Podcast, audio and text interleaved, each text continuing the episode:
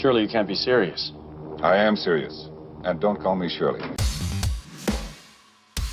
Good morning, Vietnam! I have you now.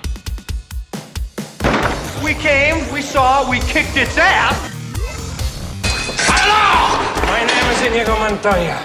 You killed my father. Prepare to die. Life moves pretty fast. You don't stop and look around once in a while, you could miss it. My calculations are correct. When this baby hits 88 miles per hour, you're gonna see some serious. You're listening to the 30 something movie podcast. One movie each week, 30 years in the making.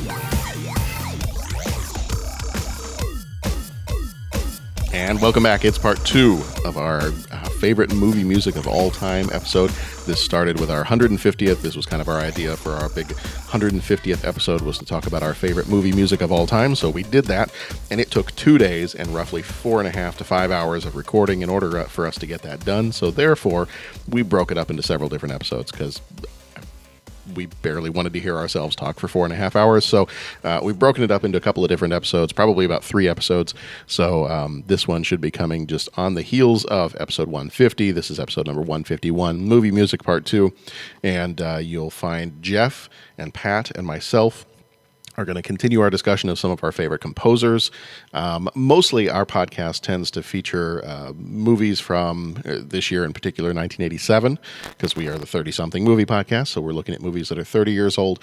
But for this uh, kind of 150th episode special, we wanted to kind of take a look at movie music from across all of movie history.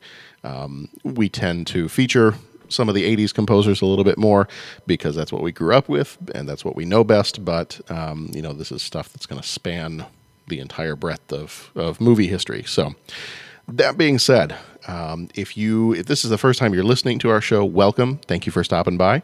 Um, typically, like I said, we are looking at movies that are hitting their 30th anniversary. So, movies that are from 1987 this year, coming up very, very soon. This next year will be 1988. Uh, we're going to start looking at movies from 88 this next year, starting in January.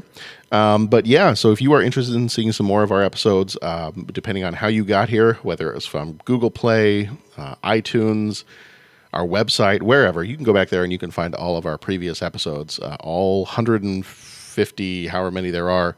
Um, before this one, there's I think there were a couple that weren't numbered in there somewhere too. So, um, but those are all there. You can all take a look at uh, take a look going back all the way to the 1984, 1985 uh, episodes that we started off with a couple of years ago.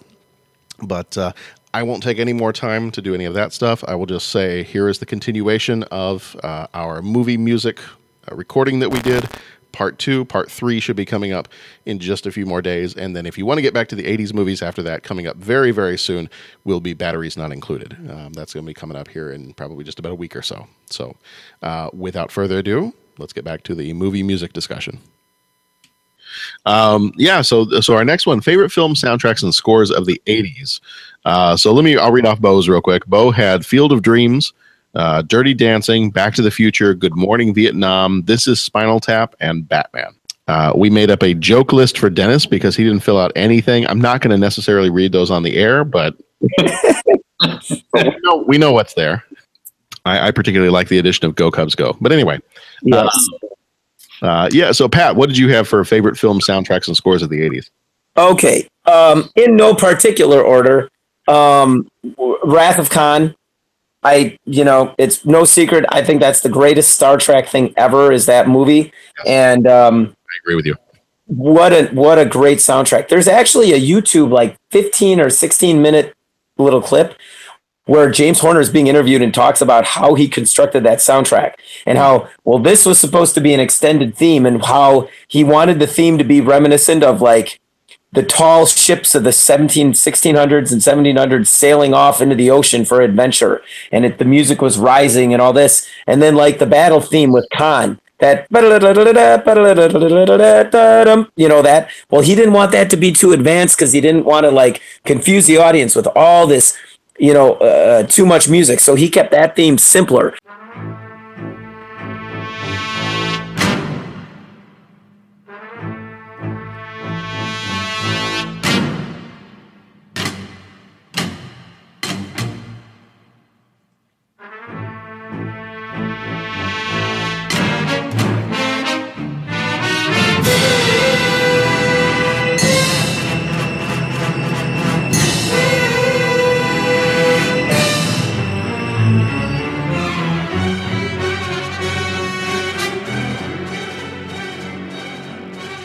again, you listen to that music and it, it just gets you excited. There's going to be an adventure and it just sucks you right in. And so, Wrath of Khan is on that list.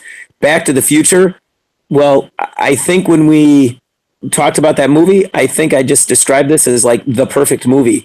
And the soundtrack, boy, there's just, you run out of superlatives for it. But all I'm going to say about the soundtrack is when I listen to it, I get this feeling like I want to hurry up and get somewhere. I just, it's like, I'm going to be left out of the fun. I've got to enjoy this. I've got to be, you know, in the room when people watch this movie. I, I don't want to miss anything because that theme is just, just filled with so much adventure. I don't know how to describe it other than that. It just makes you want to get in on the action.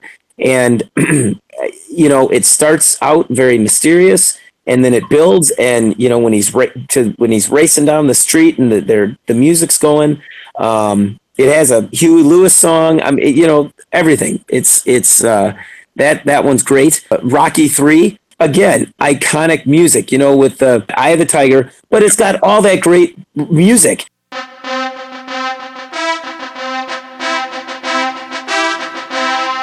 You know, it goes into that trumpet thing, and then they use that same theme and reverse it later to build into Gonna Fly Now.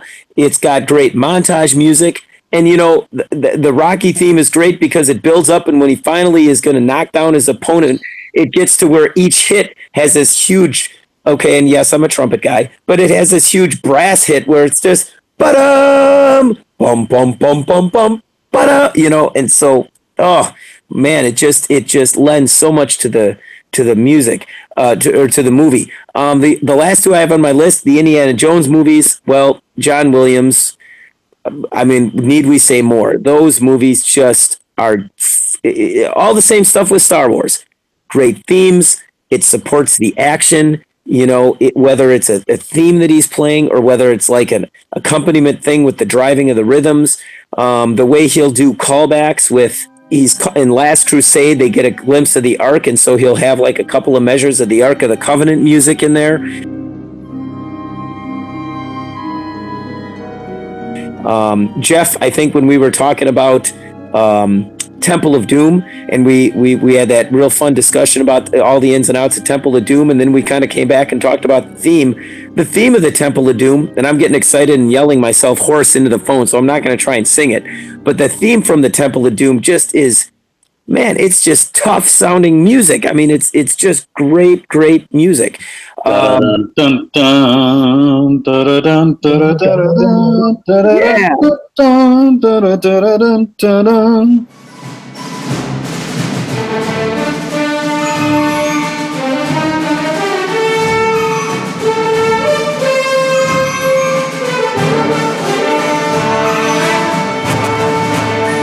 And I want to say that when all of a sudden Dr. Jones comes back from drinking the blood of whatever and gets all, you know, messed up, they burn him with the torch. And then oh, he decides. Dr. Jones doll. That's right. And when he decides to free the kids, they play that music and he's standing on top of the rock. So you pan up and all you see is like him. Yeah, it's, it's just, he's like larger than life. We're leaving. Um, all of us. All of us. Yeah. And then Batman.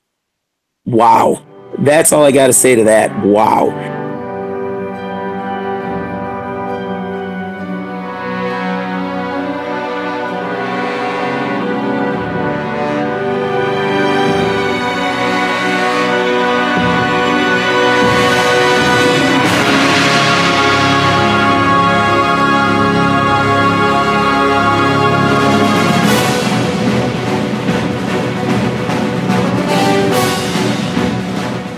And I remember seeing Batman, and that was one of the first.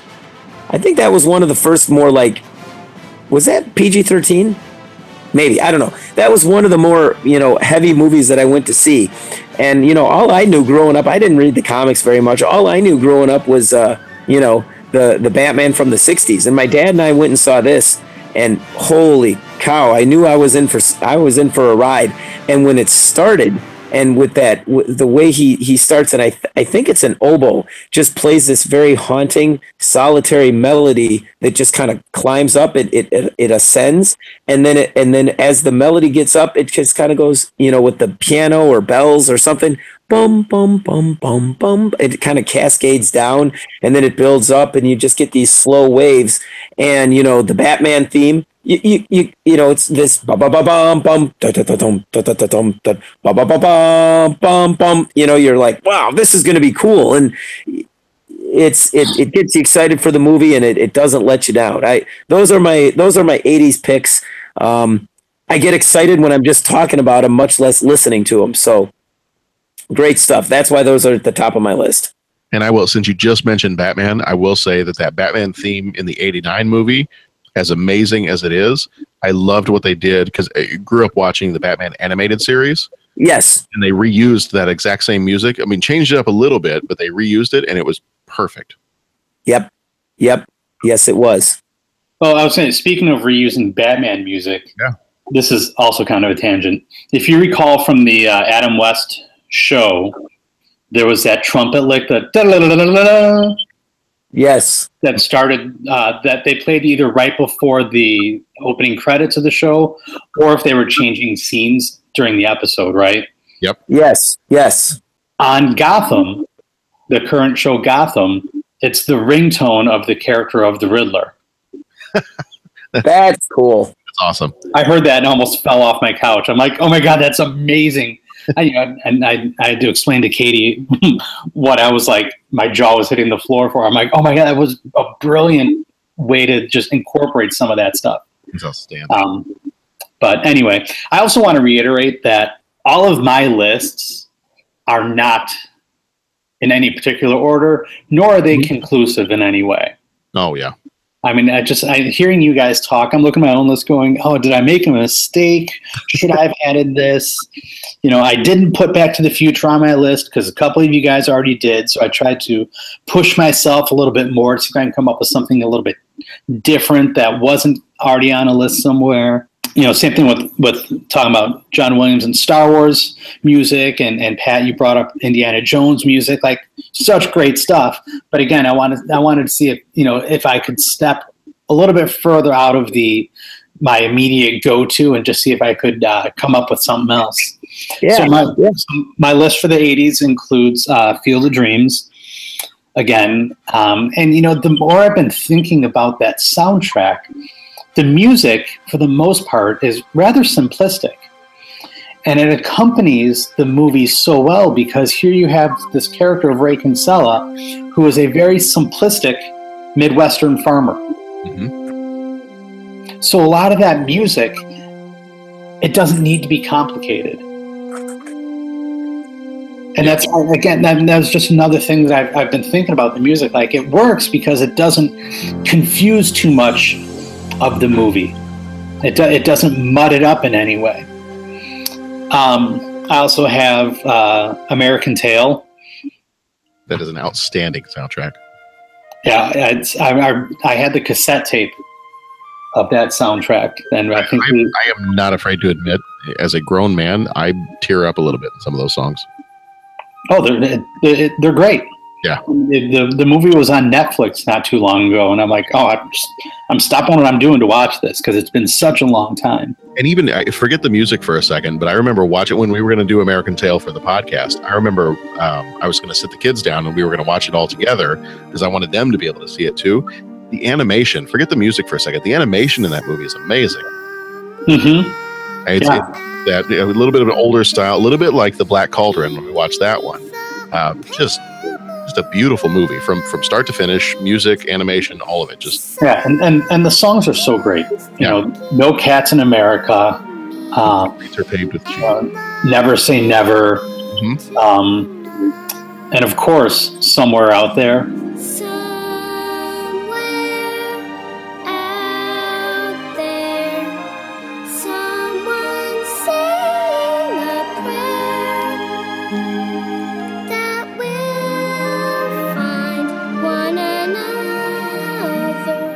You know, I mean, it's which was funny. My wife, I think I remember her, I think commenting on that, saying, "I didn't realize that was from this movie. I knew it from uh, hearing it somewhere else, but never realized it was in this movie." that. I mean, that song in particular will hit you with the same amount of gravity as. Um, I don't know if you guys have ever seen "Follow That Bird." Yes, there's a song that they sing, um, "One Little Star," hmm when it's the different groups and they're all like again like you're watching this movie going oh this is a you know really cute throwback to sesame street and it's a kids movie and all of a sudden they you know the, they're singing about this real genuine love and, and compassion that they all have for for each other. It just it hits you. Same thing when you know you're you hear uh, somewhere out there you got these two characters you know separated and you know you don't know if they're going to find each other again and you know they're they're they're just singing to the you know to each other without realizing they're singing to each other moving on i don't i'm, I'm going to start getting all emotional now um It's easy to do with that music. Oh, absolutely. And like I say, you know, it, it music will make you feel things and understand things that words don't express. It's it's part of the power of music. Other soundtracks that I have from '80s uh, movies, the Dirty Dancing soundtrack. I think is, you know, as you know, I I refer to something like that as like a compilation soundtrack because it's not really original music but it, it, they, they handpicked so many great tunes for that so, or, or for that movie. Footloose, another one, great soundtrack. And then the last one that I have on my list uh, is the soundtrack from The Natural. All right. Well, the list I've got, uh, I've got The Empire Strikes Back. I, I wanted to narrow down, you know, between my my Star Wars movies. I know I cheated in the one category by just saying all of them all together, um, but I wanted to narrow down and pick the the one favorite. And you know, Pat, as soon as you started talking about um, uh, Return of the Jedi, Mm-hmm. I started thinking, oh, did I pick the wrong Star Wars movie? Because I'm thinking about it, I'm like, you know what? There's so much I love musically about Return of the Jedi. Um, you, you know, and talk about music that makes you emotional. Every time you get to that final uh, duel between Luke and Vader in Return of the Jedi, and you, you get kind of that, it's almost like a, a choir of men's voices just doing, oh, Yeah. that part. And I'm like, I get goosebumps every single time.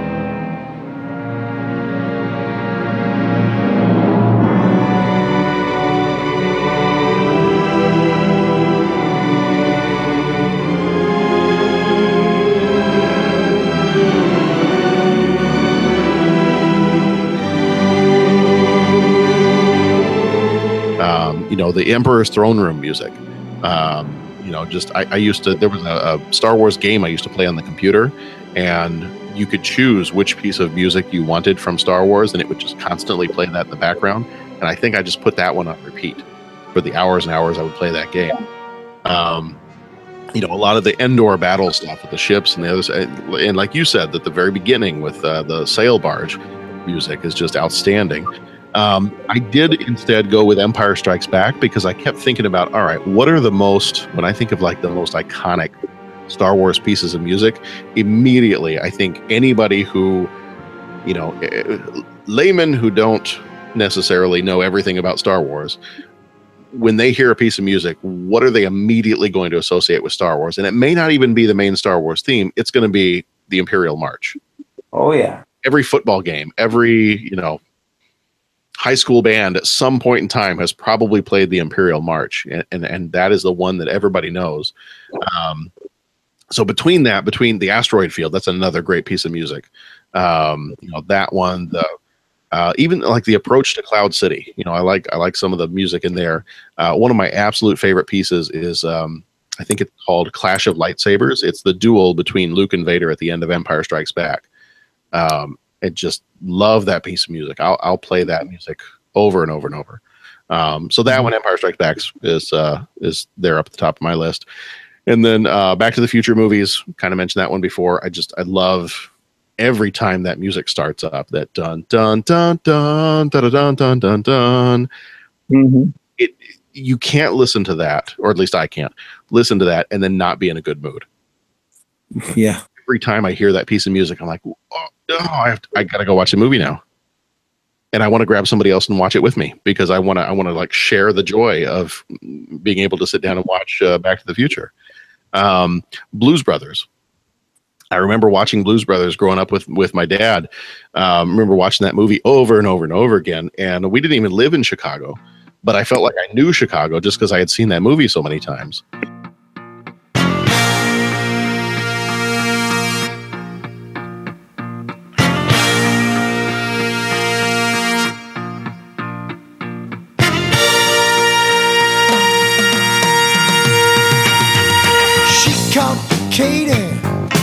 And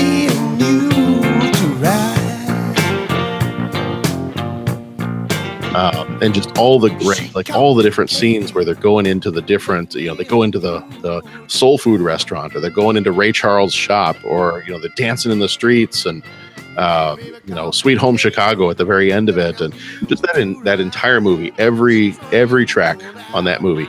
Um, I think it said when we were on the uh, the boat ride for our, our school does an annual boat ride on one of the lakes near here, and we end up invariably doing a whole bunch of karaoke. And I think I made the comment at one point, and, and somebody said, "Well, what kind of songs do we have for karaoke?" Like, we have both kinds, country and western. Did anybody get it? Uh, Pat got it; he was standing right next to me. So, Excellent. Yes. uh, "Good Morning Vietnam." That is, and I know Jeff, you said you haven't seen the movie yet. Uh, even if you, even if you never, I mean, you should see the movie, but even if you never see the movie, do yourself a favor and, and go get the soundtrack. That is just an awesome soundtrack, and it it intersperses some of his uh, scenes where he's doing the DJ stuff. Um, and I won't repeat that because I know if I get started, I'm not going to stop, like what we did with the Good Morning Vietnam episode.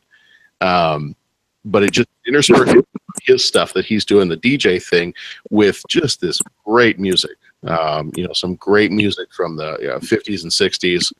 Um, just a really fun, and even as a kid, I listened to that and I loved every piece of that music, even though it would have been a little bit older music than what I normally would listen to as a kid. I just remember I, this is all great music.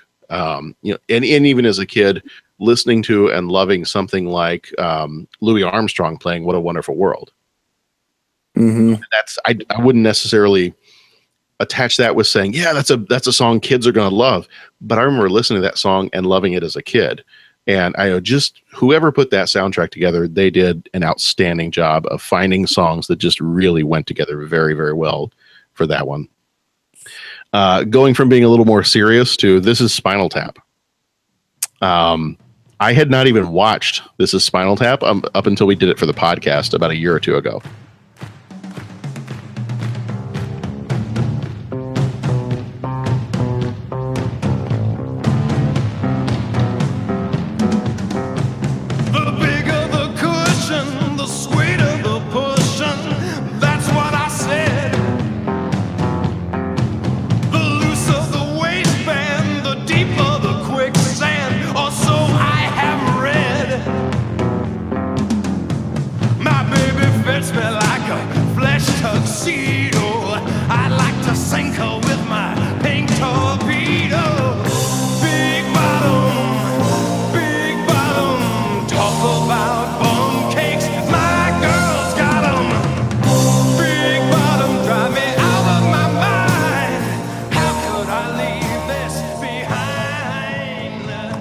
Watching that movie, like, you know what? This is probably one of my favorite soundtracks of all time.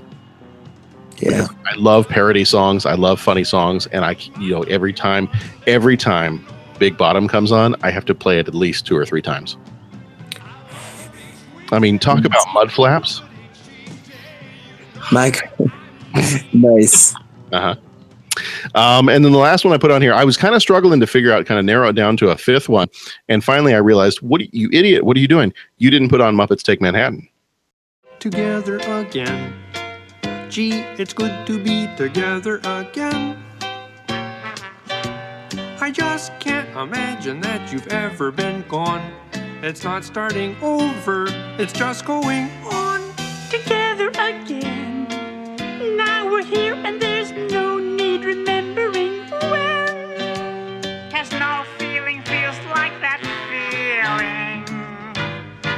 Together again.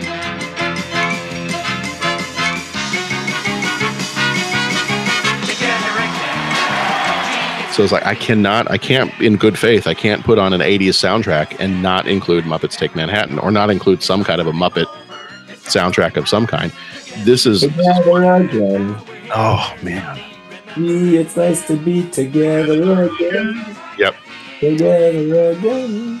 I There it just that that movie I, I could just I could probably quote that movie from beginning to end, but my sister and I we used to just watch that constantly. We had it on VHS tape, and and much like my old James Bond cassette tape, we probably wore out the VHS tape that this was recorded onto. Um, Yeah. just, I mean, the, the the songs are just just ridiculously fun, um, and the fact that the whole movie hinges upon them coming up with a musical, so you know you're definitely going to have plenty of good songs in there.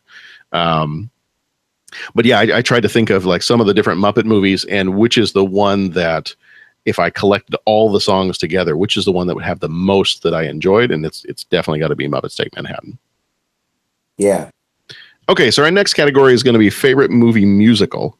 Um, I'll read off Bo's real quick, and then uh, we can jump on into our other ones. Uh, Bo had Moulin Rouge, Grease, Les Mis, West Side Story, and The Sound of Music. Um, Jeff, do you want to go ahead and do yours? Gladly. Um, I have Chicago, uh, Lion King, Wizard of Oz, Nightmare Before Christmas, and West Side Story. Um, I had from my list, I had Les Miserables, um, I had Moulin Rouge, I had Grease, I had Jesus Christ Superstar, and I had Little Shop of Horrors.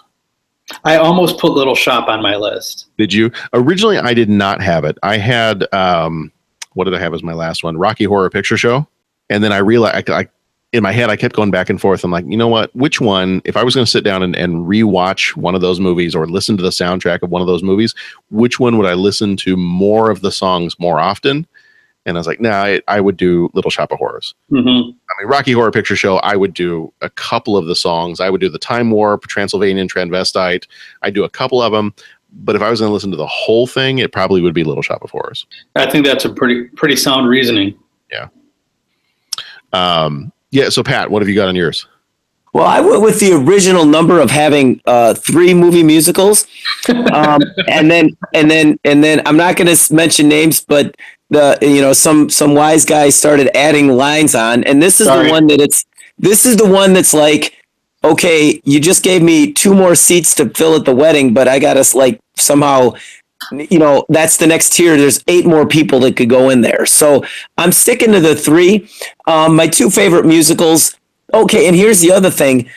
I tried to pick ones that i really liked because i saw them as movies first not vice versa. I mean i i mean like my favorite musicals that i've seen on stage i mean there's a whole slew of them les mis is one of my favorite musicals of all time and so forth I deliberately kept them off the list because I tried to look at ones that I saw and thought of as movies first, if that makes sense. Yeah. Um, and so the two big ones I got are Mary Poppins and Lion King.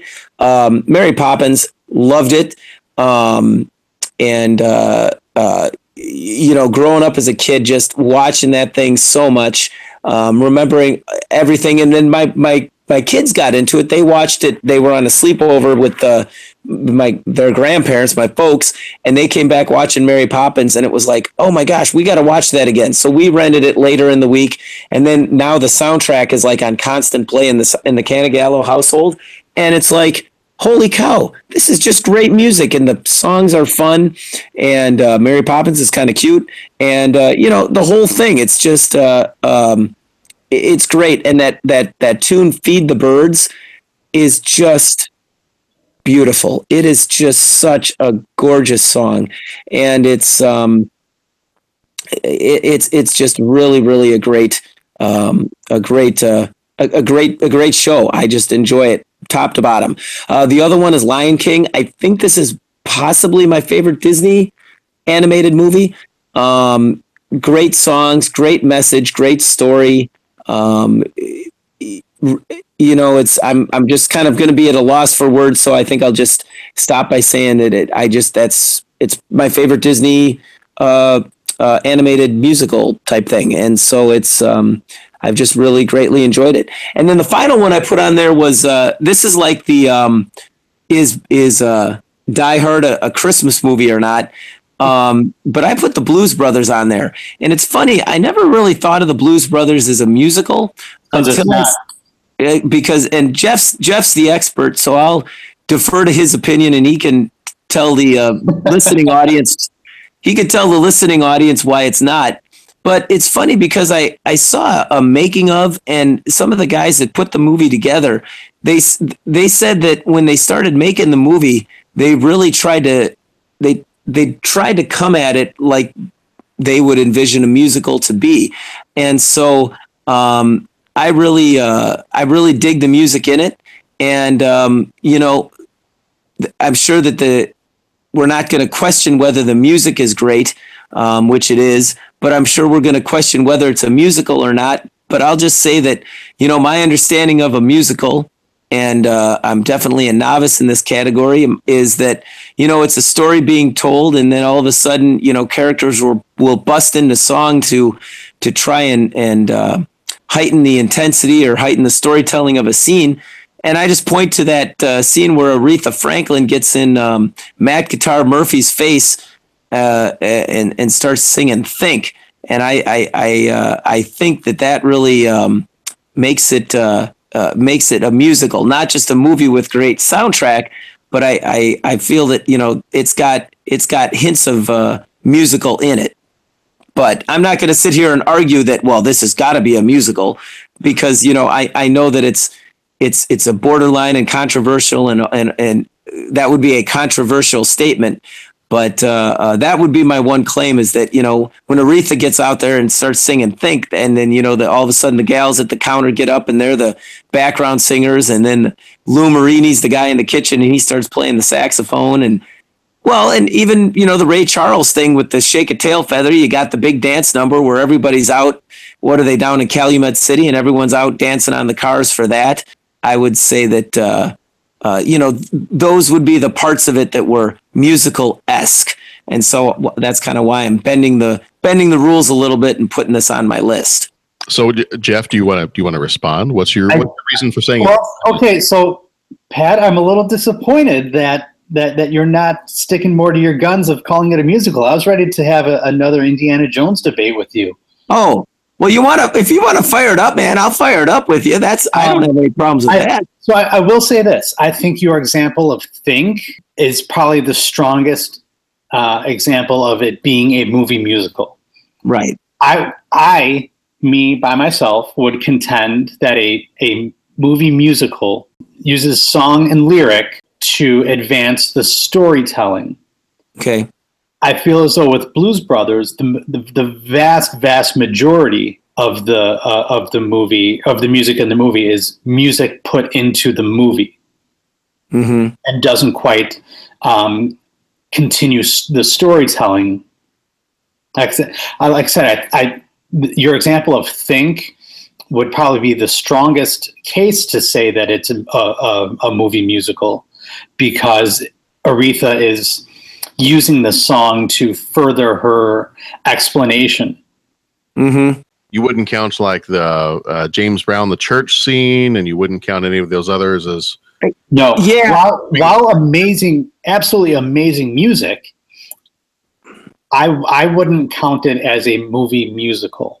okay. Are you just are you saying because the lyrics are not the the lyrics are songs that The the the, pur- the purpose of most of the songs, I to me, is not to advance story, but instead to include some. Uh, they found ways to include some fun music, okay but the story could continue even if you take out most of those songs. Right.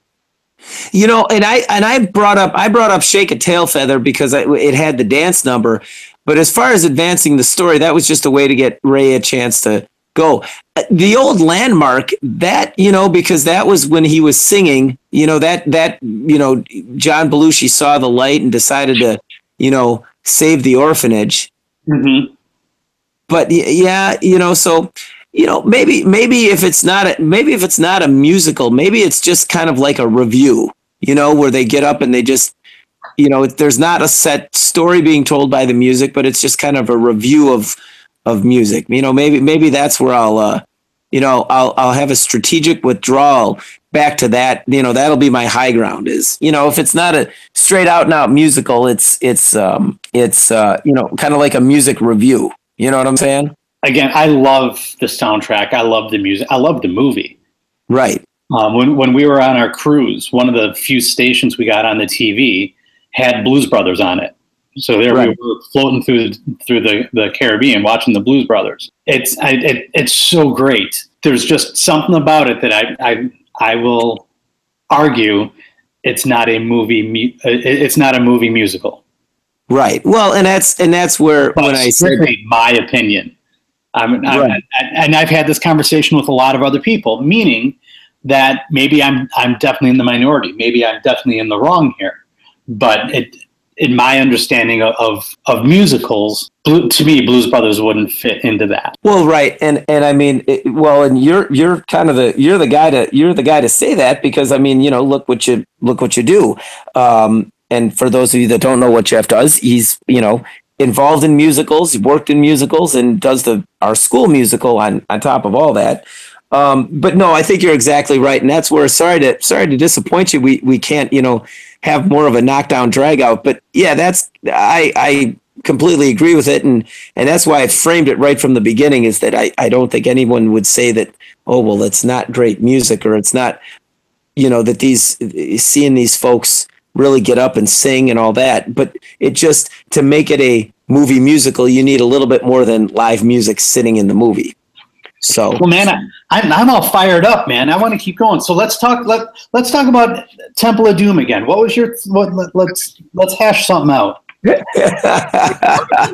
is this is this is going to get like into weekend update levels of Jane, you ignorant, misguided slut. oh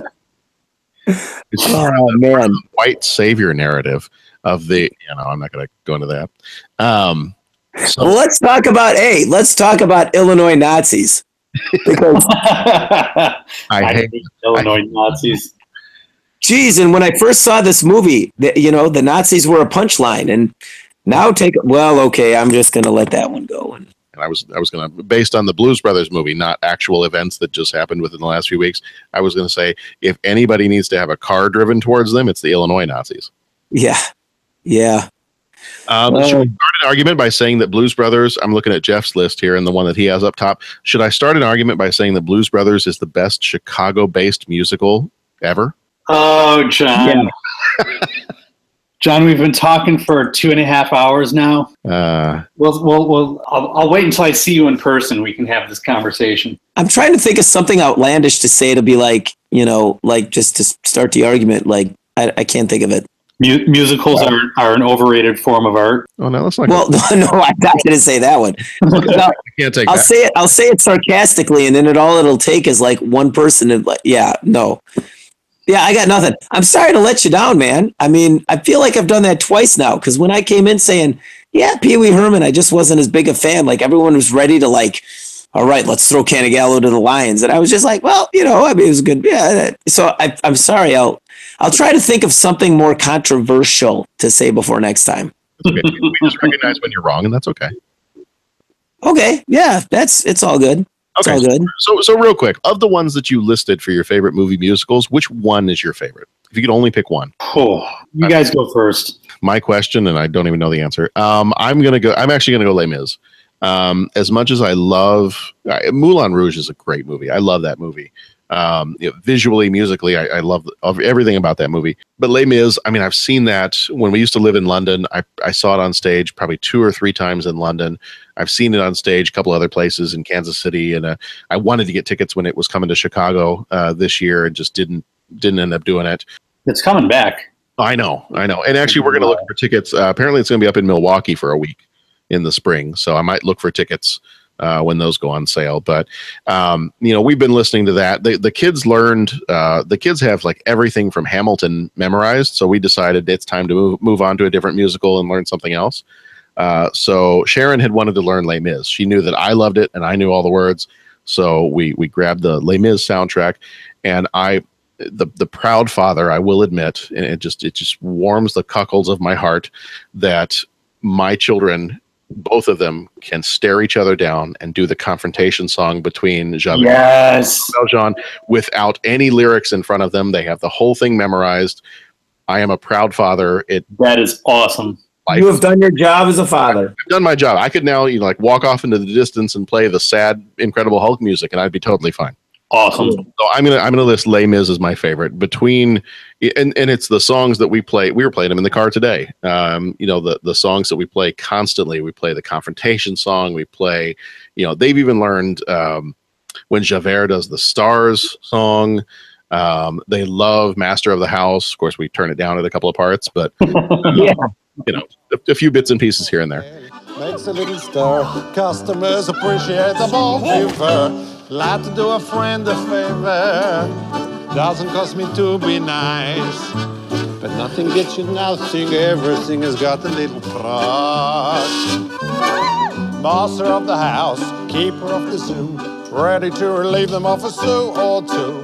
Ordering the wine. Making up the and uh, just I mean just an amazing soundtrack. And we have the uh, the highlights CD. I mean, I have the whole soundtrack from a couple of different casts. We have the London cast and the international cast, but the one that we played over and over and over again was the highlights for the international cast, and that's got like the best people from the different productions from around the world.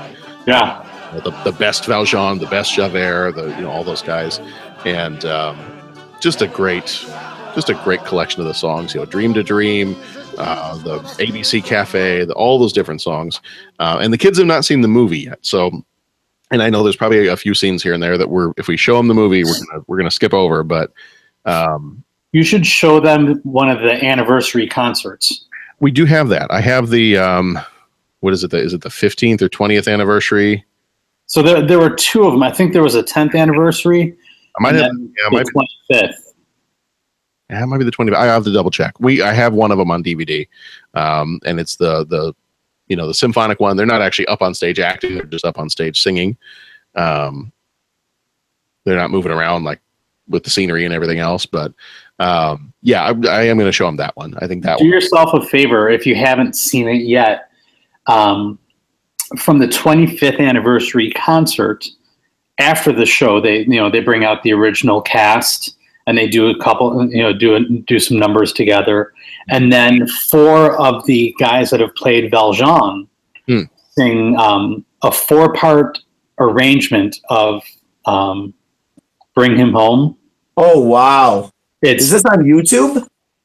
Yeah, I'll, I'll see if I can find the link and send it out to you guys. It is Oh, please, please do.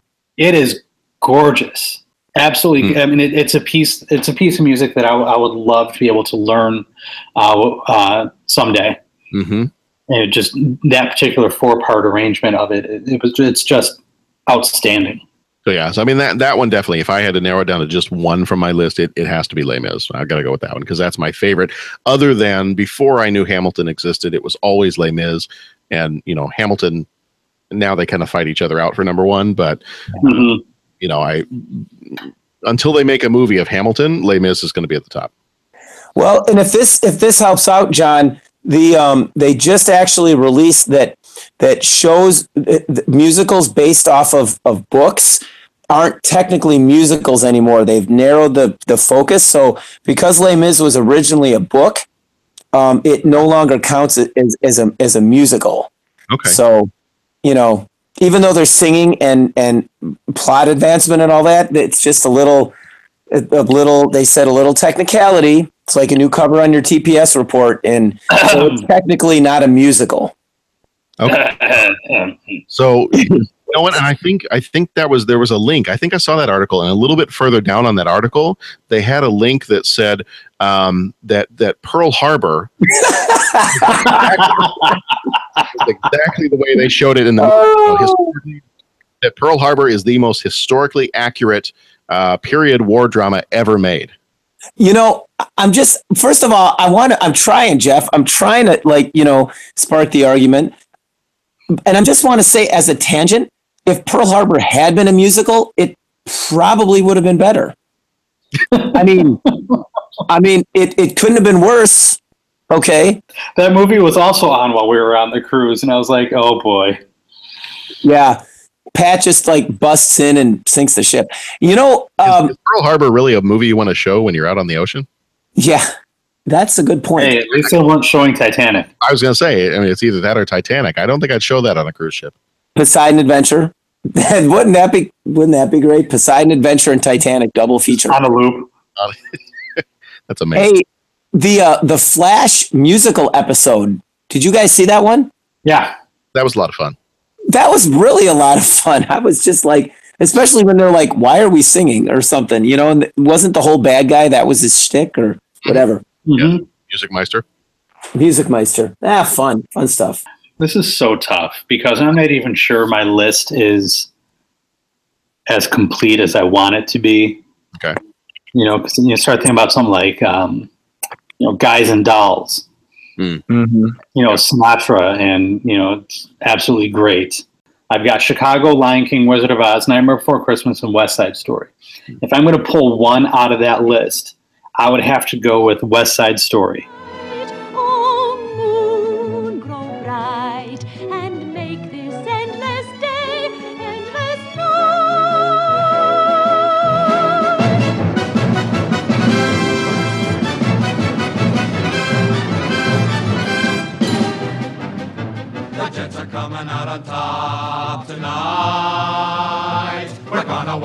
Watch Bernardo drop tonight.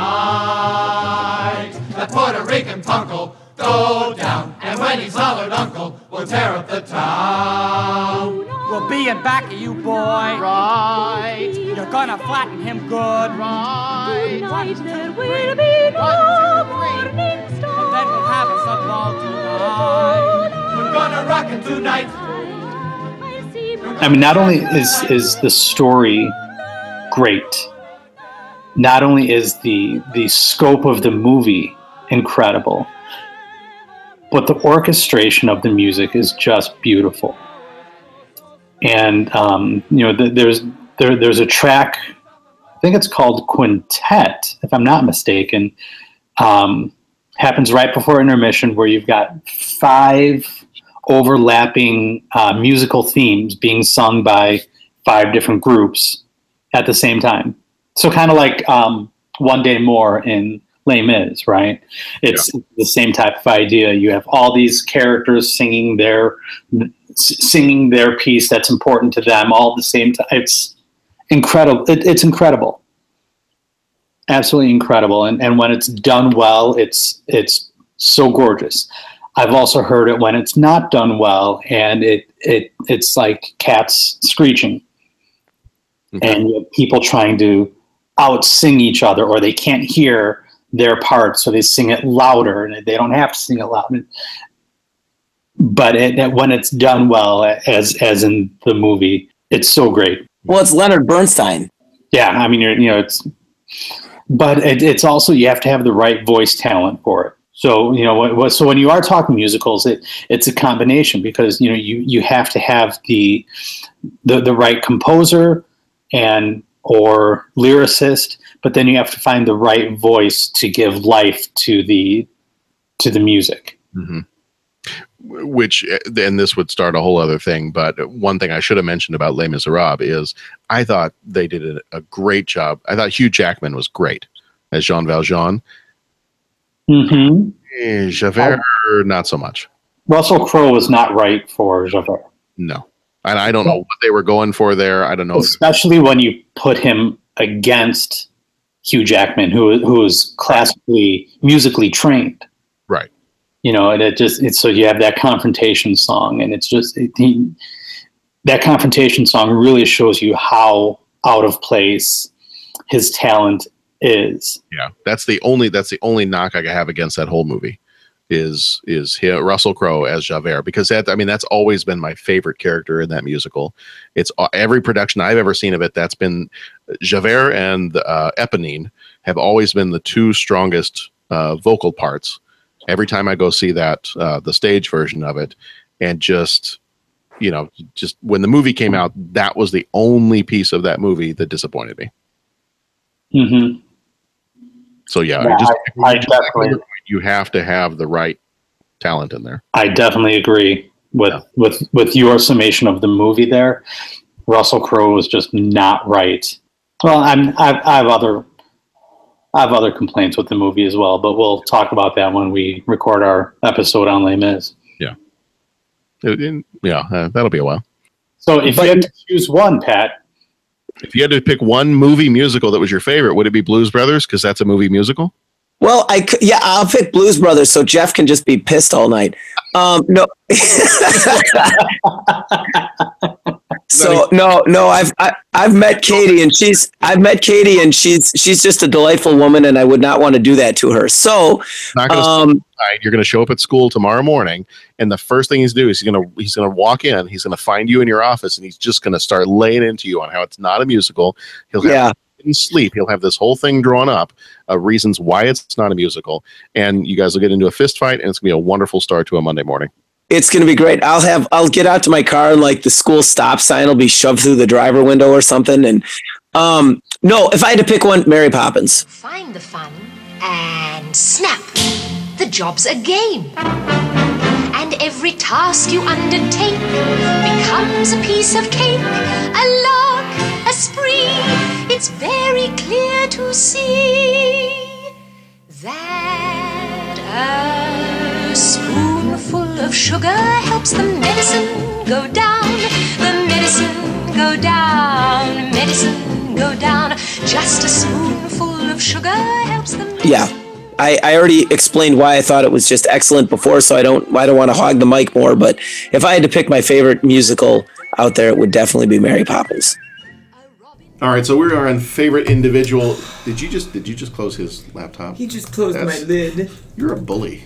I'm just I'm having a rough day, man. You're a Okay. tech bully. Okay. Slam, slam, slam. Slam all the laptops. Well, if you slam my laptop, we're not recording anymore. So, um, Can't reach that one. okay. Uh, we are. So I, I I will mention this, even though I didn't do any like introduction stuff or anything else, and who knows how this will get edited together. But it's probably going to sound a little different. Vietnam. There you go.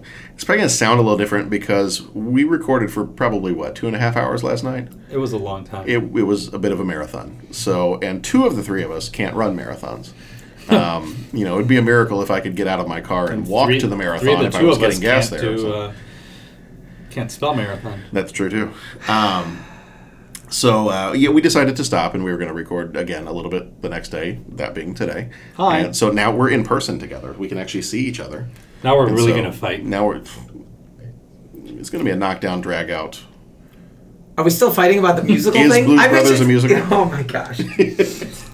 Um, well, then let's go on into favorite individual song from a movie. Um, why don't I? I will just read down Bo's list really fast, and then we can get on into the rest of our lists. Uh, so Bo had "Don't You Forget About Me" from The Breakfast Club, "Hallelujah" from The West Wing, uh, the Russian national anthem from Hunt for Red October, "Stuck in the Middle with You" from Reservoir Dogs, "Sound of Silence" from The Graduate, "Layla" from Goodfellas, "Stand by Me" from Stand by Me, and "You've Got the Touch" from Transformers the movie. Classic Stan Bush there. There it is. You're at your best when the going gets rough.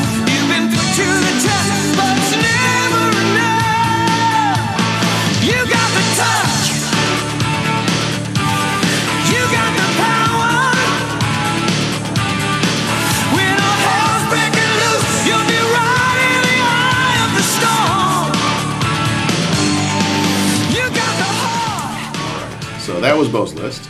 Uh, Jeff, you want to do yours? Yeah, and so this is I think this was the list that I've Mm. edited Mm-hmm. a lot. Um, but I have on there "Falling Slowly" from the movie Once. But I want you all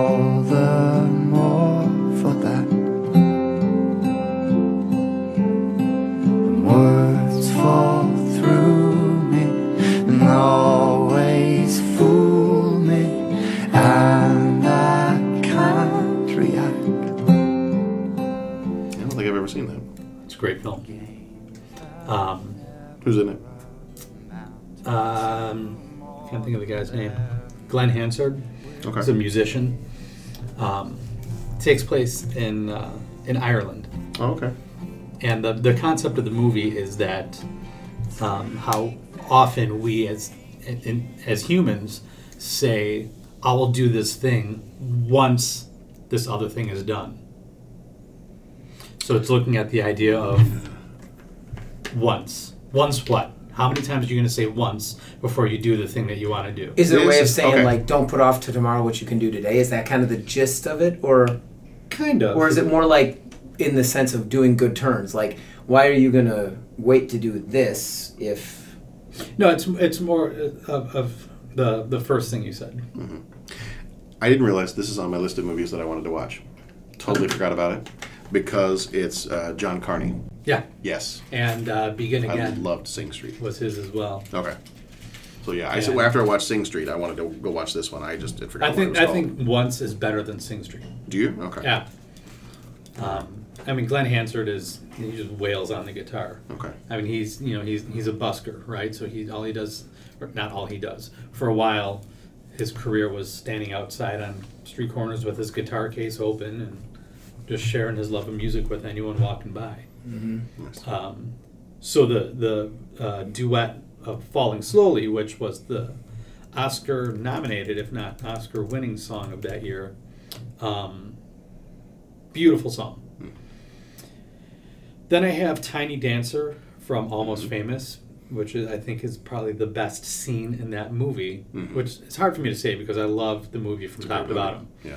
Um, but the the context in which that song is used and, why it's important really is just it's such a strong moment in that movie. Um, then I have from Casablanca uh, the use of "As Time Goes By," and uh, even more so um, "La Marseillaise," which is the French na- national anthem, because it's uh, being sung as a way to protest the uh, the Germans singing uh, "Die Wacht am Rhein," which is the Bless you. don't you mean Gesundheit? Yes, Gesundheit.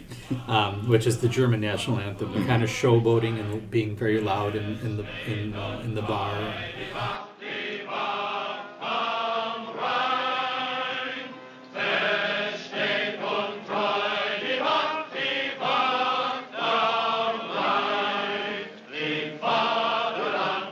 Play La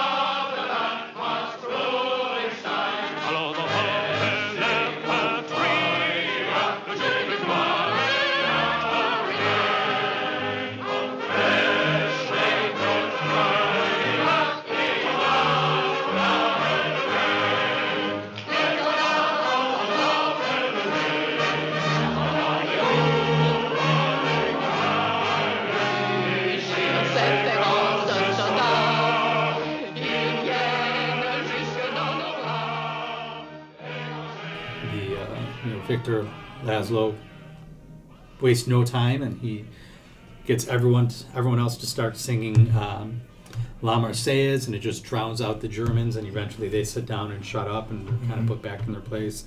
Very emotional moment in the movie. So I, and John I know hasn't seen Casablanca in its mm-hmm. entirety. Yeah, I still need to watch it. Have you seen Casablanca? If I have, I need to watch it again. Okay. Because I know how much, just because it's a great movie, but mm-hmm. also because of how much you recommend it and listening to you speak of it here, Yeah, I, I, just, I need to see it. Isn't it like one of the greatest movies? Like on all the lists, it's like the top one awesomest movie of all time, or It's something. in the top five, depending Okay. on the list. Um, Gotcha. To me, I think it's it's it, it's a perfect movie. Okay. There's nothing I would change about that movie in any capacity. Um, I also have "Try a Little Tenderness" from Pretty in Pink, which is the song that Ducky sings in the record shop Mhm. or uh, pantomimes or, or uh, mouths. He doesn't sing it; the recording is playing, and he lip syncs. Uh, I also have "Don't You Forget About Me" from The Breakfast Club.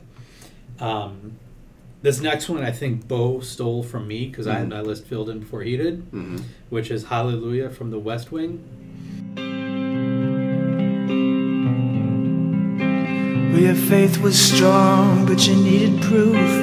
You saw her bathing on the roof, her beauty and the moonlight overthrew you. And she tied you to her kitchen chair, and she broke your throne, and she cut your hair, and from your lips she drew the hallelujah.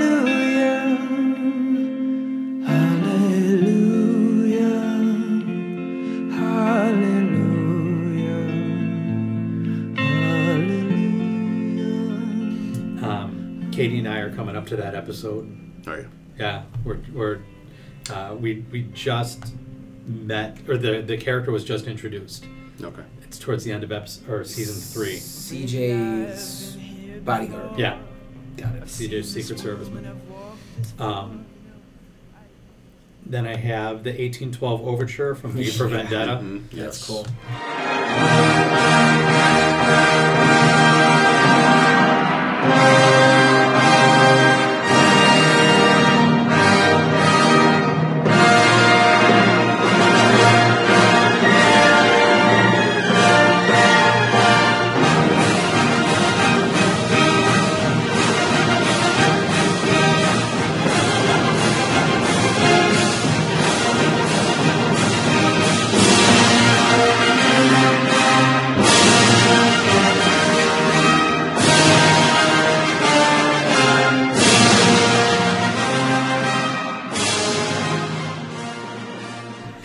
Wife actually gave me that one. Cool. She was like, "What about this?" I was like, "Oh yeah." How can you not bring that one up? Have you gone to Ravinia and seen it when they do the 1812 Yeah. Overture? Yeah, with the live cannons and That hmm. it absolutely. Have you seen it, John? No. it just lights a fire. yeah, under your and you can bring the kids. We brought the kids Yeah. this year to it, and it's They do a whole Tchaikovsky concert, and that is the finale of the awesome. concert. oh no, I, yes. V for Vendetta. I mean, obviously not live cannons, but V for Vendetta. My brother and I went to go see it in IMAX, Mm-hmm. and they they pumped up those speakers. And when you got to the end of the movie and they're blowing up Parliament and that's playing, it you know I, I turned to my brother and I was like, I'm not a rebel, but I kind of want to go blow some stuff up now. yeah. I mean, I kind of want to overthrow a government somewhere. Yeah. That, Yeah. Um, and then the last one that I have on my I almost list I almost put this on my list for now, and you know I've got a whole bunch more that I could have and I've deleted, Ah. But uh, putting on the Ritz from Young Uh-huh, Frankenstein. Ladies and gentlemen, may I present The Creature. If you're blue and you don't know where to go to, why don't you go where fashion sits? Different types who wear a day coat, pants with stripes, or cutaway coat, perfect fits. Dressed up like a million. when we went when we went and saw that this last past fall. Yeah. When we saw that and and, and Mel Yeah. Was there, and when the whole audience goes. "Who are the Reds?" I mean, it's just like, oh my gosh, this is cool. Yeah. This is cool. Yeah, and what a what a great use of that song. Yeah. for, you know, for that moment, it's I don't know, it's hilarious. It's so well done, um, and that's kind of where I capped off mm-hmm. my list. Trying to think, if there's anything else on there that I s- really struggled with. Maybe uh, "In Your Eyes" by Peter Gabriel. Mm-hmm. You know, at the end of "Say Anything," he's Mhm. Lloyd Dobler is holding up the boombox over his head, and the Yep. song's playing. Um, what else do I have? "I Will Always Love You" from Bodyguard, Mm-hmm. and then the use of the "Hello Dolly" songs. Put on your Sunday clothes, and it only takes a moment from WALL-E. Really, really touching way to use uh, those two songs in terms of uh, hope for How powerful that was. How Yeah. powerful that was in that movie. Now that you bring that I up, I, I, you, yeah. you know, you watch this robot, this animated robot, watching this scene of it only takes a moment, and you just sense, like you know, this is a very lonely, heartbroken Mm-hmm. character, and all he wants is that moment Yeah. in some capacity. And throughout the film, he comes close to getting that moment, and it doesn't, and closer yet, and it doesn't. Um, yeah, I thought, you know, just a great use of, of those tunes Cool. in that uh, in WALL-E. But yeah, and I could go on and on about some others, so I'll stop there and pass the torch to our torch master, So, I head flamer. yeah, sure. That's right. Well, yeah, the bird in the place down. That's my tapler. This is the place, the place on fire. Um, because it doesn't punch up as much. If Deborah can listen to her radio, then I don't see why I can't listen to mine at a moderate volume. I was told at a moderate volume. I guess that's it. I'm just gonna have to burn the place down. I asked, Yeah, asked for gonna salt, need and you there's to- no salt on this margarita. We're gonna need you to move your desk a little bit further back. We need to put some boxes over here, and uh, that'd be great. Thanks. Um, okay, so my list, I I kind of went with we were when we were talking last night about uh, you know what what does it take for a song to work for you in a movie?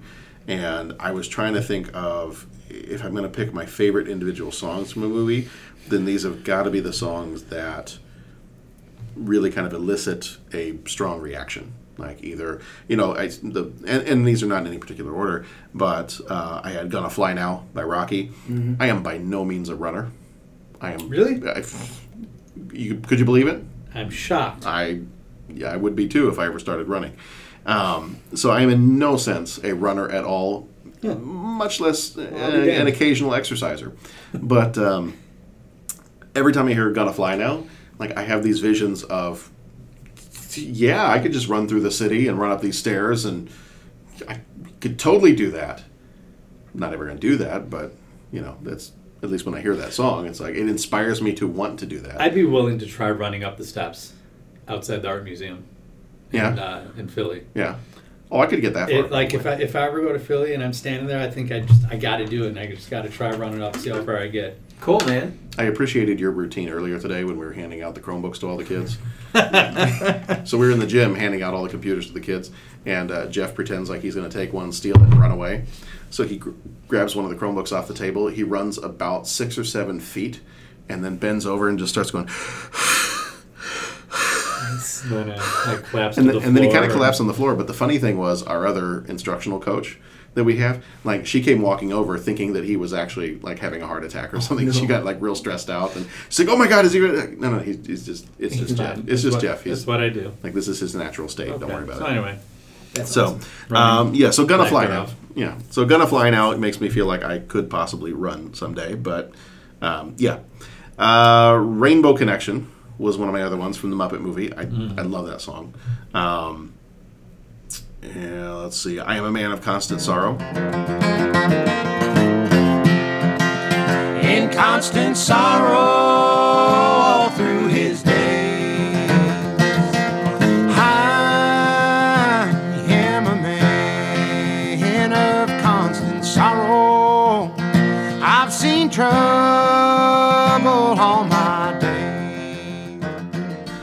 oh brother, where art thou? I, that whole movie, I could just watch that over and over and over again. I really like. Coen. Brothers? Yeah, Yeah. yeah.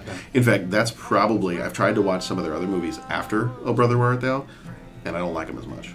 I like their early stuff, but it's uh, like everything because I want to I want to say their next movie after uh, Oh brother was Intolerable Cruelty. And I tried watching that one time, and I think I got maybe a third of the way through the movie before I switched it off. So, Oh Brother is probably the last Coen Brothers movie that I've enjoyed. Um, Just watch True Grit, the remake. no, I did watch that one. I forgot that was a Coen Brothers. Mhm. Okay, yeah, I did. I did like that one. Um, I just I like that whole movie. Like I like I like how the characters, you know, I like the quirkiness of all the characters, the same as with a lot of the other Coen Brothers movies. I do like when they sing the song. I, I had pulled up the quote to make sure I had it right. Um, when they sing the song for the first, have you guys seen the movie? Yeah. Yeah. Have you seen it? Uh, what? Oh brother. Oh brother. Yes, Yeah. yes, yes, yes. Sorry, I when was they thinking uh, yeah. when they're at the radio station and the, the guy in the radio station. We're is- recording a podcast here, Pat. No, I know. I was, I was. Talking about music and the would movies. You, Yeah. Would you, would you like a pillow? Yeah, I know. I fell asleep for a second there, guys, but I'm back. No, I was thinking about um, True Grit. When, when you brought that up, I was like, I was just kind of facing out about that movie, thinking about how wonderful. And then when you said that, I'm like, wait, are we talking about True Grit or wait? I totally, I was daydreaming class, Mr. Mizuka, Mr. Reed. I was daydreaming. You caught me. I got no excuses. Oh, man. Be thankful I'm still awake. Uh-huh. All right. Okay, that's fine. All right. So John Wayne, go ahead. Um, so they are in the uh, when they're in the radio station, and uh, they've just got done singing the song, and the guy, um, uh, the guy's blind, so he doesn't know how many people are there, and he's like, I, I pulled up the quote. He's like, "Woo, hey boy, that was a mighty fine a picking and a singing. I tell you what, you come on in here, sign these papers here. I'm gonna give you ten dollars a piece." And then uh, George Clooney says. Uh, okay, sir, but uh, Mert and Aloysius will have to sign X's as only four of us can write. and there, there really are only like, well, I think there's like Three. four, three of them. Yeah. Oh, three of them. That's awesome. Yeah. That's awesome. So I love that movie. Love all the actors that are in that movie. Um, I, I couldn't I couldn't go through a list of favorite individual songs without throwing something from Monty Python in. Uh, so I had to choose "Always Look on the Bright Side of Life." I, I don't know that I need to say anything else about that final scene in the movie and the fact that they're all up on crosses singing "Always Look on the Bright Side of Life." and It's so great. yeah, Yes. um, I played an edited version of that in class for. A, Oh, did you? I try to do a, a bright side of life Mhm. once a week. Mhm. It's like every Friday. You know, I, edited the song. I, I um, you know, looped it a couple times. Mhm. I would just hit play on the stereo and then ask the kids, all right, who has a positive thing? Yeah. All right, I have this. Great. And I turn up the music, turn it Did down. you used to What listen to John Williams on WGN? Yeah, that's- yeah, because he would always do that. Yeah, because uh, well, I talked to I talked to him about it. Oh, did you? I met him one day. I was Oh, like, okay. so this is something I'd like to. He goes, so many people have gotten this idea and have Mhm. gone with it. So just make sure you edit the music 1st Mhm. and uh, That's do cool. that. I'm like, great, thanks. Because we used to we used to listen to that all the time when he'd have people call in and just like say their their positive thing, their Mhm. thing they were looking forward to or thing they were happy about. Uh, so that's definitely on there. Um, I picked "Sweet Home Chicago" from Blues Brothers. I tr- for this list, I tried to pick some songs that weren't in maybe my favorite soundtracks, and I tried to like branch out a little bit. Mm-hmm. Mhm. Um, but I picked "Sweet Home Chicago" because I just I like that whole last part of the movie. Yeah, I, I love you know the whole the whole scene when they're singing uh, "Sweet Home Chicago," and you know when that song when that song comes on, I just I have to play through the entire thing, have to listen to it. And one of the other things I like about that song is I am not from Chicago. Like I, I did not grow up here, and I grew up watching this movie in Dallas, Texas, and yet I loved the song "Sweet Home Chicago." So I- That's a great tune. oh, it's a picture of you with John Williams. Yes, Nice. the radio. Yeah, there was DJ, not no relation to the uh, composer John Williams, but oh, cool. Yeah. So when Spike O'Dell was on the radio, Mhm. His last broadcast was uh, done at the Metropolis Theater in Oh, Austin okay. Heights, where I Where you worked. used to work, yeah. So I worked his last show. Okay, nice. So I got to meet all the guys, and That's awesome. yeah. Anyway, Um, Spike, we miss you. Please come back. Save WGN radio. I don't even listen to WGN radio anymore. It's tough. Yeah. Um, Les Poissons from The Little Mermaid. Cuisine, les Champs-Élysées, Maurice Chevalier. Les poissons, les poissons, how I love les poissons. Love to chop and to serve little fish. First I cut off their heads and I pull out their bones. Ah mais oui, ça c'est toujours délice. Les poissons, les poissons. With a cleaver, I hack them in two. I pull out what's inside and I serve it fried. God, I love little fishes, don't you? Here's something for tempting. I there's no way I couldn't put this on the list. And it's we the whole family knows that song. I have had that song memorized since I was a child. Um, uh, John, where I learned to speak French. It's where I learned to speak French. Well, and right, that's all you need to do. Mhm. Um, John has now switched from Spanish to French in school, so I just told him just play this song over and over and over again, and you'll know, you'll know French. Um, I did use this when you had kids last year when you were doing Beauty and the Beast, and some kids were out here in the hallway like trying to figure out how they could speak in a French accent. Mhm. And I said, "Well, do you know the song Les Poissons?" And they're like, uh, like one of them was like, "From the Little Mermaid." I was like, "Yeah." you win. Go on your phone, download that song or play it from YouTube, and just play that song over and over and over again, and sing along with it, and eventually, you'll have a French accent. Just do it that way. So yeah, no, we uh, we sing that song probably once a week in our house. We find some excuse to sing it. That's fun. Uh, May It Be from the Fellowship of the Ring. I just I like that song. I'm I'm I like Enya anyway. It's just very calm and soothing, and I Mhm. like that song uh, from the end of Fellowship. Um, I chose Princes of the Universe from Highlander because that's another song where as soon as I hear that song, I just whatever whether it's on my phone, whether it's in the car, it just has to get turned up, and it might have to get played two or three times through. Cool. Um, and then I also picked "Come What May." Come What May. Easy for me to say. "Come What May" from Moulin Rouge. Oh, Um, great tune. That is a great song. I could feel like this. Like I've never seen the sky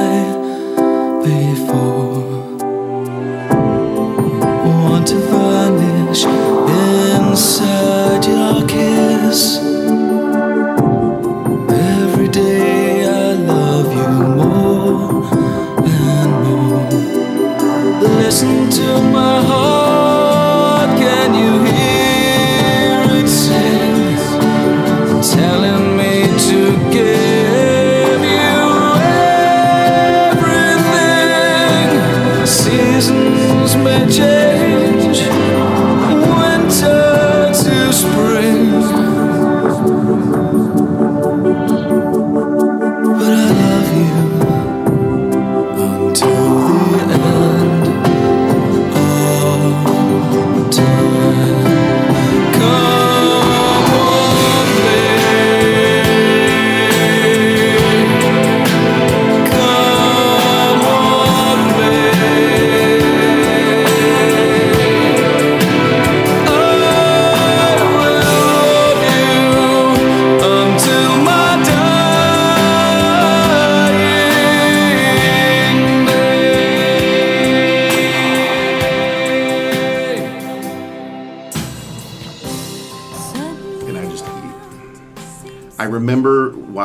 Like I haven't watched the movie in a long time. Oh, I know. And I'm just having visions of how Mhm. that song is used Mhm. throughout the movie, especially at the end. Yep. Oh Yeah, Jesus! I haven't watched that movie in years. When I first, I when wasn't that emotionally ready for this. Well, see, that's the thing. I haven't watched that movie in years. When I first watched it in college, I, I went out and bought it immediately when it came out on DVD. And I remember the other guys in the dorm were picking on me. They're like, "You, you watch Moulin Rouge? Isn't that like a chick movie?" I. I, I enjoy good music. This movie has good music, and I, in particular, I really like this. And the same thing, I really like the song. I really like how it keeps getting reused throughout the movie. That's a great movie. Uh, I think that was it for my list. Did I stall enough and give you enough time to finish updating your list? Yeah, I broke down. I'm like, I'm gonna keep it to the three. I'm gonna keep it to the three, and I'm just like, whoa, wait a minute. Because I saw you, I saw you like feverishly typing over here, and I was looking at the Google Doc, and I was like, I don't think he had that many on his list before. So- and then some of them kept changing. I was like, I don't think that I was one doing that all during our last recording oh, I know. last night. I, I- kept on I like, was, I was too. And here's here's my conundrum, and I, I'm really trying to be good with this. I don't want it just to be. I, I mean, if it was like, hey, what are really great ones? One. This doesn't make any grammatical sense, but what are really great one songs from movies? Like mm-hmm. when you pick one song from a great movie, you know, from a movie. What are some? But I can't do that because that's not the nature of the question. Mm-hmm. What are the ones that are are your favorite? Mm-hmm. I know each of us defines what's favorite in our own. So that's why I was like, oh, I think this one was awesome.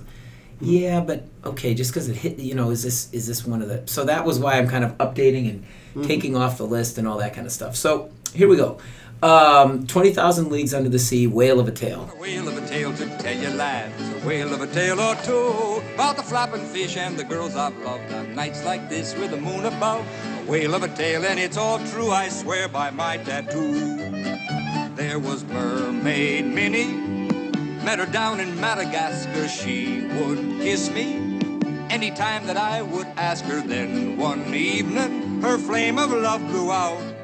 Blow me down and pick me up. She swapped me for a trout. Got a whale of a tale to tell you lads, a whale of a tale or two when uh, Kirk Douglas goes out and sings with the crew and everything, and he's got the the uh, uh, guitar and everything like that. I remember seeing this movie, and you know, as a kid, that was just a fun song. It's fun to sing. The lyrics are fun. You can laugh. It's it's easy to sing.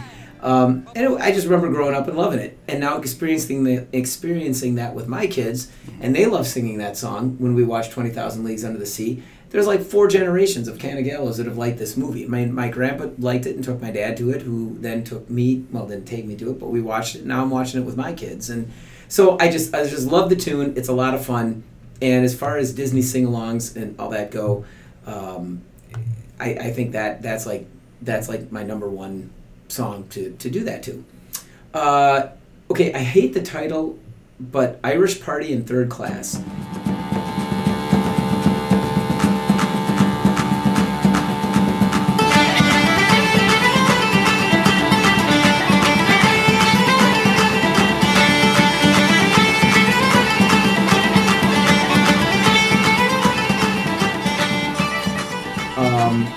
It's from Titanic when they go down into the steerage area of the ship, and uh, there's the band playing. It was the band Gaelic Storm, which is probably my That's one of your favorites. that's one of my favorite bands. Mhm. Tammy and I catch them all the time. We've got all we just downloaded their latest album recently. They, do they have a new one come out? They, had a new one come out, and it's really I gotta good. Yeah. I have I have a lot of their albums. Yeah. I've never gone to see them in, in live. But They're awesome. Go to see them live. We'll go with. I mean, um, you know, one of our friends, Erin Roach. Yeah. We've uh, gone a bunch with with her, and it's it's awesome. Anyways, I heard that in Titanic, and the reason I can't stand is Irish Party in Third Class is because well, I'm a music snob, and I think they should call it. it it's called John Ryan's Polka, and then the Blarney Pilgrim are the two tunes that they're playing. But that band, Gaelic Storm, was a, like a bar band. They were an Irish pub bar band from Santa Monica that got put in the movie, and then that was their claim to fame. And then they got more and more famous, so they started going around more and more. They started recording albums, and now they tour all over the world. Hmm. And it's funny because like. I, I was in a, a little plug here. I was in Patty Berry's shop. I don't know if you, any of you have been to the Irish Boutique over in um, downtown Long Grove. Hmm. Mm-hmm. And it's Patty Berry's. He Although gets- I might be this weekend. They're doing the Irish festival yeah this weekend. it's it's an awesome shop and it's literally like there's just just cool stuff everywhere and there was a whole stack of cds and i'm like oh gaelic storm Well, I've heard of them. Isn't that the band from Titanic? And I like listened to it, and it was like, wow, these guys are great. And then mm-hmm. Tammy, for my birthday that year, got me. We got tickets and went and got, saw them, and this was like ten years ago, twelve years ago, and so great group, and that's got to go in there because I just think it's awesome music, and I, I I'm just madly in love with Irish music and Kaylee music, and I think I really need to update my list now that I got thinking about that.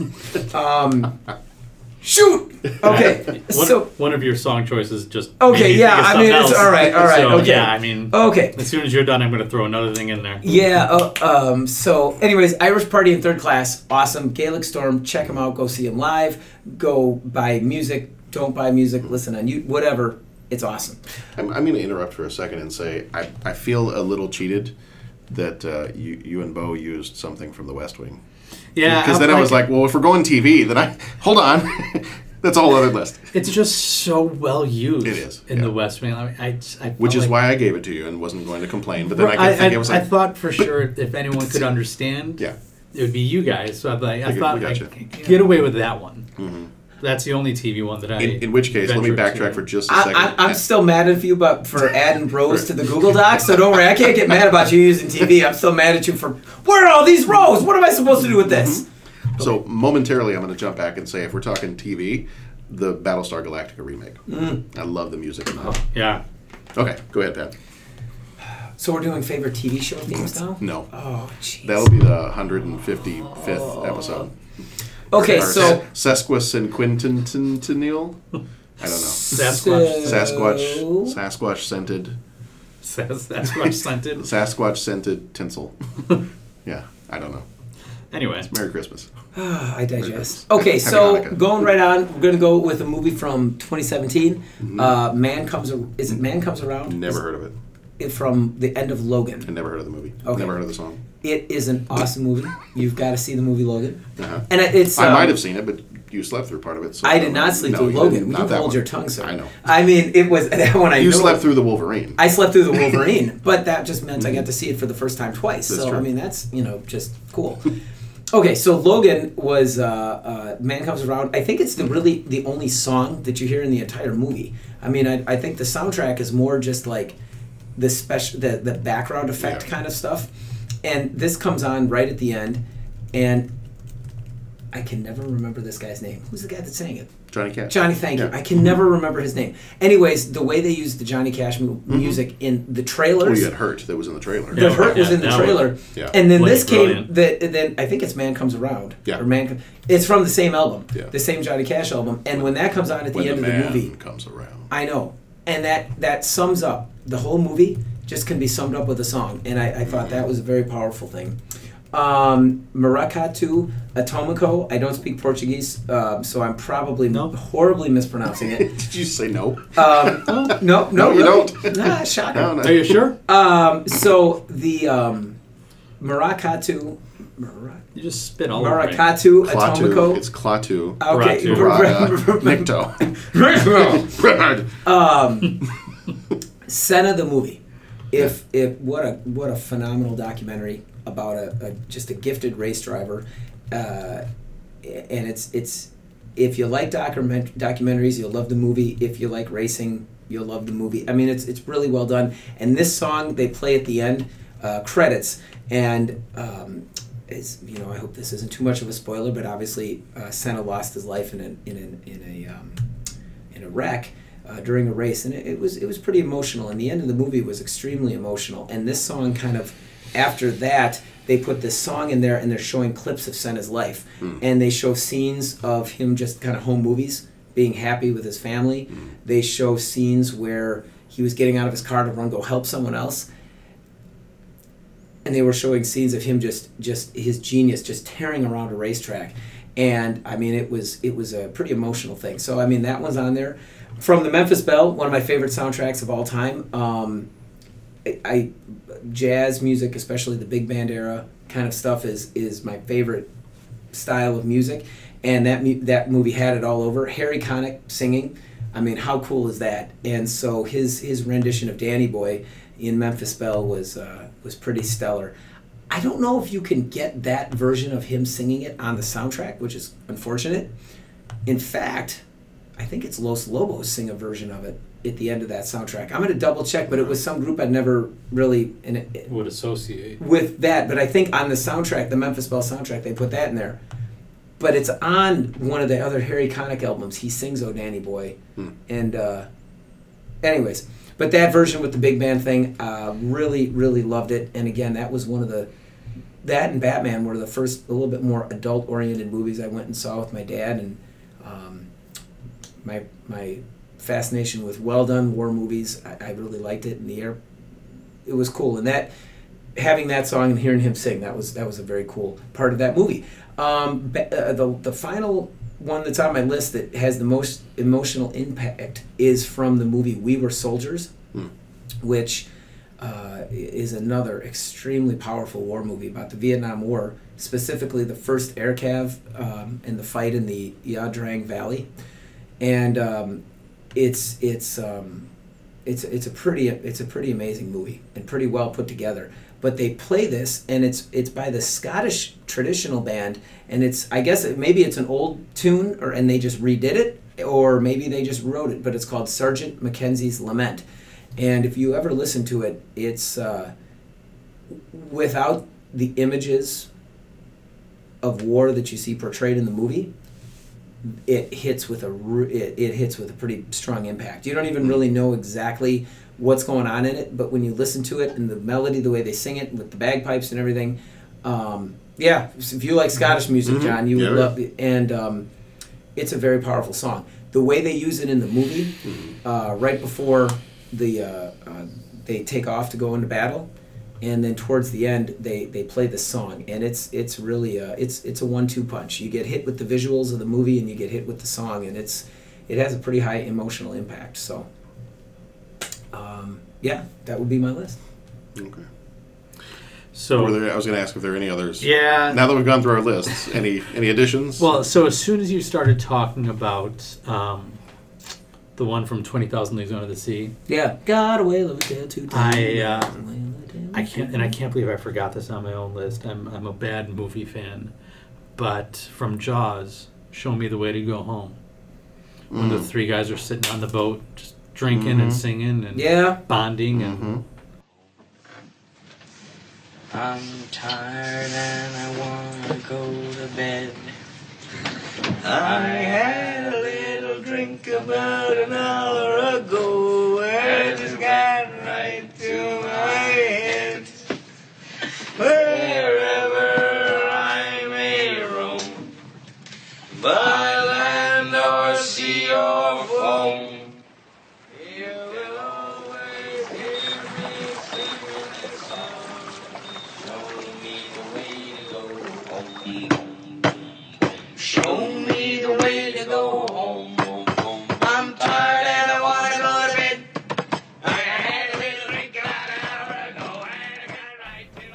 man, I mean that that moment is, is you know they're telling their their their battle stories and they're you know hmm. doing their scar competition. Mm-hmm. Um, you know he talks about the being on the Indianapolis and that whole thing, and then they, they just start singing "Show Me the Way to Go Home," and man, I mean that moment in the movie is so rich.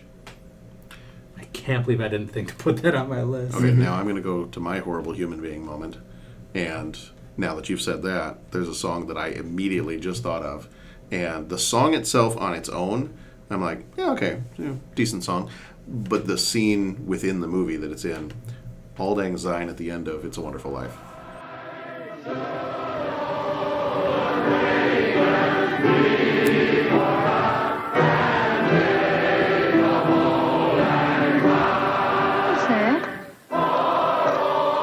A Christmas present from a very dear friend of mine. Look, Daddy, teacher says every time a bell rings, an angel gets his wings. That's right. That's right. Attaboy, Clarence.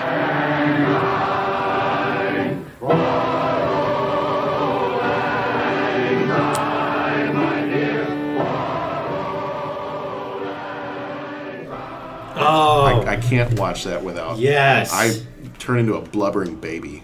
Oh my god, absolutely.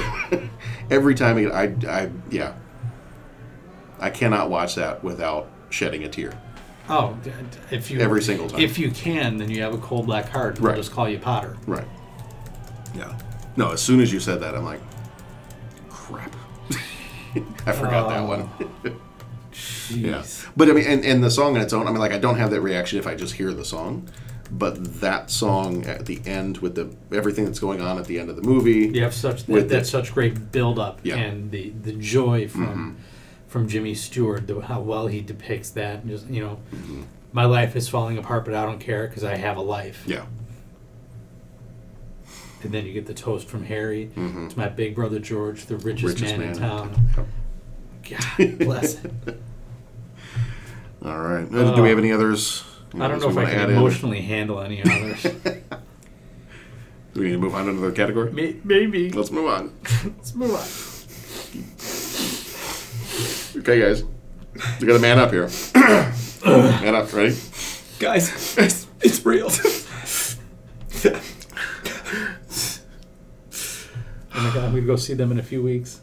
And I just got tickets to go see Seinfeld in November. Oh, I might be joining you for seeing those guys. Um, the, not Seinfeld. The um, Steve Martin and Martin Yeah, Short. I yeah. Do it, and we'll Gotta- do dinner again. The only problem is uh, the only problem is the parents are going, and so therefore the babysitters are going to be gone. So we gotta we gotta see if we can, you know, do something with the kids. Well, that's going to do it for another round of movie music. Uh, so, this was part two of our favorite movie music of all time episodes. Uh, started with our special 150th episode uh, that was a few days ago. And this one is going to be getting released uh, very, very soon, just within the next day or so.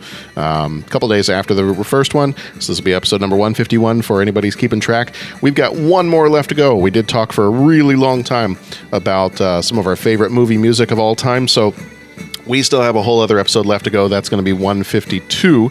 That's going to be coming out here in just a few more days. And then coming up very soon after that is going to be uh, we're back to our 80s movies and we're doing batteries not included. So that one will be coming up uh, very soon as well. If you want to get in touch with us, you can uh, through all the different social media accounts we have. We're on Twitter, we're on Facebook, we're on uh, Instagram. We have a voicemail line. We've got all these different things, all these different ways that you can reach us. You can email us. Um, all this stuff. However, you want to get in touch with us, if you have something you want to say, or if you want to share your insights on these movies, uh, or if you've got some suggestions for us on movies we should cover, or if there's something we totally missed and or we're totally wrong, um, if you want to argue with us about whether or not Blues Brothers is a musical, go ahead. Um, we want to hear from you. So, uh, yeah, any of those ways you want to get in touch with us, you can find all of those different ways to reach us on our website at 30podcast.com. That's 30podcast.com. And then, uh, obviously, if you're listening to us, you found us somehow. But if you want to subscribe to us and get us uh, fresh every day uh, when the new uh, episodes come out, you can do that by going to your favorite place to get podcasts. We are pretty much in all those different places. Um, the main ones being iTunes, Google Play, uh, Stitcher, Satchel. You can listen directly from our website at 30podcast.com. Uh, but until next time, thank you so much for listening. Be excellent to each other. Go out and watch some good movies, listen to some good movie music, and we will see you back here next time with part three of our movie music extravaganza.